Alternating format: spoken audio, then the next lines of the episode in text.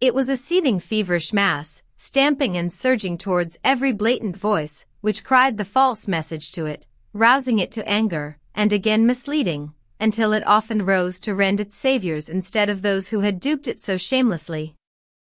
All the tragic procession filed past, and he gave them peace and knowledge. By and by they grew to a long thin stream, feverish and agitated, seemingly all converging towards a point pain and anxiety in every quick movement and suffering in every gesture. He looked with still more and more compassion upon them, with a greater love in his breast, but it did not calm them as before, and at last in desperation he stretched out his hands in appealing pity for them, his whole being aglow with the desire to help and pity and love, and he found that the scene changed. He was on the moor, and there was the discomfort of cold in his limbs, but yes, he was looking at the pit, and there was a long stream of men, women and children, principally women and children, running frantically across the moor towards the pit, and he could hear the faint sound of their voices, which clearly betokened suffering, anxiety and alarm. Something had happened. He must have been looking at that procession for a long time, he realized, and pulling himself together, he bounded to his feet, and was off in a long striding race through the moor towards the pit, his heart telling him that something had happened which was out of the ordinary kind of accident that regularly happened at a coal mine. He bounded along, knowing as he went that there was something more of sorrow for his mother in this, whatever it was. He felt so, but could not account for the feeling, and as this thought grew in intensity in his mind, he changed his course a bit, and made for home, to ascertain what had really happened. It was something big, he felt, but whatever it was, his mother must again be called upon to suffer, and his alarm grew with his pace, until he arrived breathless at the house. One look at her face, and he knew his instincts had told him the truth. She was white and strained, though tearless, but her eyes were full of an awful suffering. What has happened, mother? he demanded, as if he could hardly wait for her to answer. The moss has broken in, and twenty-three men are lost. Jamie and Andra are among them. They geed OOT themselves this morning, telling me they could work fine, even though you were Ina there. Oh Rob. What will I do? Oh dear. Oh dear. My bonny laddies, and with a sob in her voice she turned away, and Robert was again out of the house, and running through the moor to the pit, as hard as desperation could drive him. His two brothers were down there, and they must be got out. Even as he ran he wondered what strange freak of fate it was that had kept him out there on the moor all night, and so saved him from this terrible fate. He could understand how his brothers would feel at the chance of working one day by themselves. He had always been their guide and protector. They had gone into the pit with him when they left school, and had just continued working with him since, learning their trade from his greater experience and trusting always to his better judgment when there was danger to avoid. They would go out that day with the intention of working like slaves to produce an extra turn of coal. Even though it were but one extra hutch, they would fill it and slave all day with never a rest, so that they could have the satisfaction of seeing approval in his eyes when they told him at night how many they had turned out and how well things had gone generally with them in his absence. He reached the pit, to find that the moss was already rising in the shaft, and that there was no possibility of getting down to try and save these 23 men and boys who were imprisoned in the darkness beneath. He came across Tam Donaldson, who was the last to get up. Tell me about it, Tam, he said. Is there no chance of getting down? Do you think any of them will be safe so far? And a whole lot of other anxious questions were rattled off, while Tam, dripping wet from having to wade and fight the last fifty fathoms toward the pit bottom, through the silent, sinister, creeping moss that filled the roadways and tunnels, stood to give him an account of what had taken place. They were a sitting at their piece, Rob but James and Andra. They were keen to get as muckle work done as possible, and they had some coal to get to fill OOT a hutch, when at yince we heard Andra crying on us to rin.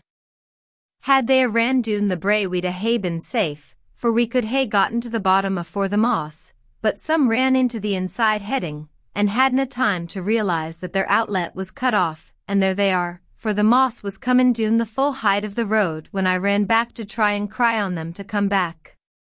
So I had to rin for it too, and just got OOT by the skin o' my teeth. I can't find it what happened, he went on, as Robert stood, the tears in his eyes, as he realized how hopeless the position was of ever being able to restore these men and boys again to their homes. There was anger in Tam's voice as he spoke. It's a to get cheap coal, and they ought to hae known, for they were telt, that to open OOT that seam into longwall workings so near the surface, and why sick a rotten roof, was invidin disaster, why as muckle rain as we hae had lately. They are a lot o' murderers that's what they are. But what the hell do they care, S.A. Lang as they get cheap coal? Robert turned away sick at heart. It was certainly a foolish thing, he had thought at the time, for the management to change their method of working the coal, for even though the seam had grown thinner, he felt that it could have still been worked at a profit under the old system. He knew also that the men were all upset at the time by this change, but the management had assured them that there was no danger, and that it would mean more money for the men, as they would be enabled to produce more coal. This certainly had happened for a week or two, but the rates were soon broken, because they were making too high wages, and the men found, as usual, that their increased output had merely meant increased work for them, and increased profits for the owners. Was there nothing to be done? Robert wondered, as he paced restlessly back and forth, his mind busy, as the mind of every man present, and anxious to make any sacrifice, to take any risk, if by so doing they might save those imprisoned in the mine. Even while his mind was working, he could not help listening to the talk of those around him. There were strange opinions expressed, and wild plans of rescue were suggested and discussed and disputed.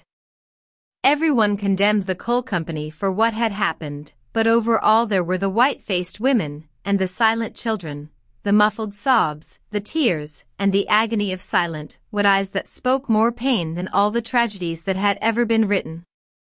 Robert could not help listening to one man a big, raw, loosely built fellow, who stood in the midst of a group of women laying off his idea of a rescue.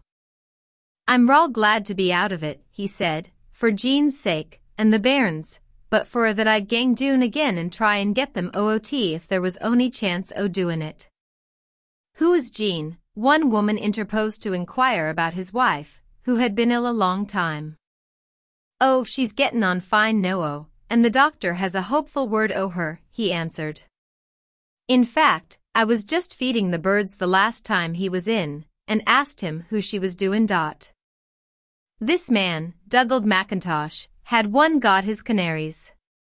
He read all he could get to read about them, and studied the best conditions under which to rear them, sacrificed everything he could to breed better birds, and this was always a topic for him to discourse upon. I was just busy feedin' them when he came in, and after he had examined her, I asked him who she was gettin' on. Fine, he said, gie her plenty o sweet milk no o, and fresh eggs, and she'll soon be on her feet again. Fresh eggs. Mind you and me canna get een for my canaries. I thought it was a GUID een. Robert turned away, but there was working in his mind an idea, and he ran round to the colliery office to the manager, who was nearly mad with grief and anxiety at what had happened. Come in, Sinclair, he said simply. Can you suggest anything to help us? Whatever is done, it can only be done quickly, for the moss is rising rapidly in the shaft, and even though some of the men are safe in the upper workings, it is only a question of a very short time till the moss will rise and suffocate them, or until the black damp does so. If you have any idea that can help, out with it, and let us make a trial, for the inactivity is killing me. I have been thinking, Mr. Anderson, replied Robert, that we might go down the old air shaft over in the moss there, and run along the top level, which is not far from the surface, and try and blast it through on the heading into which the moss broke.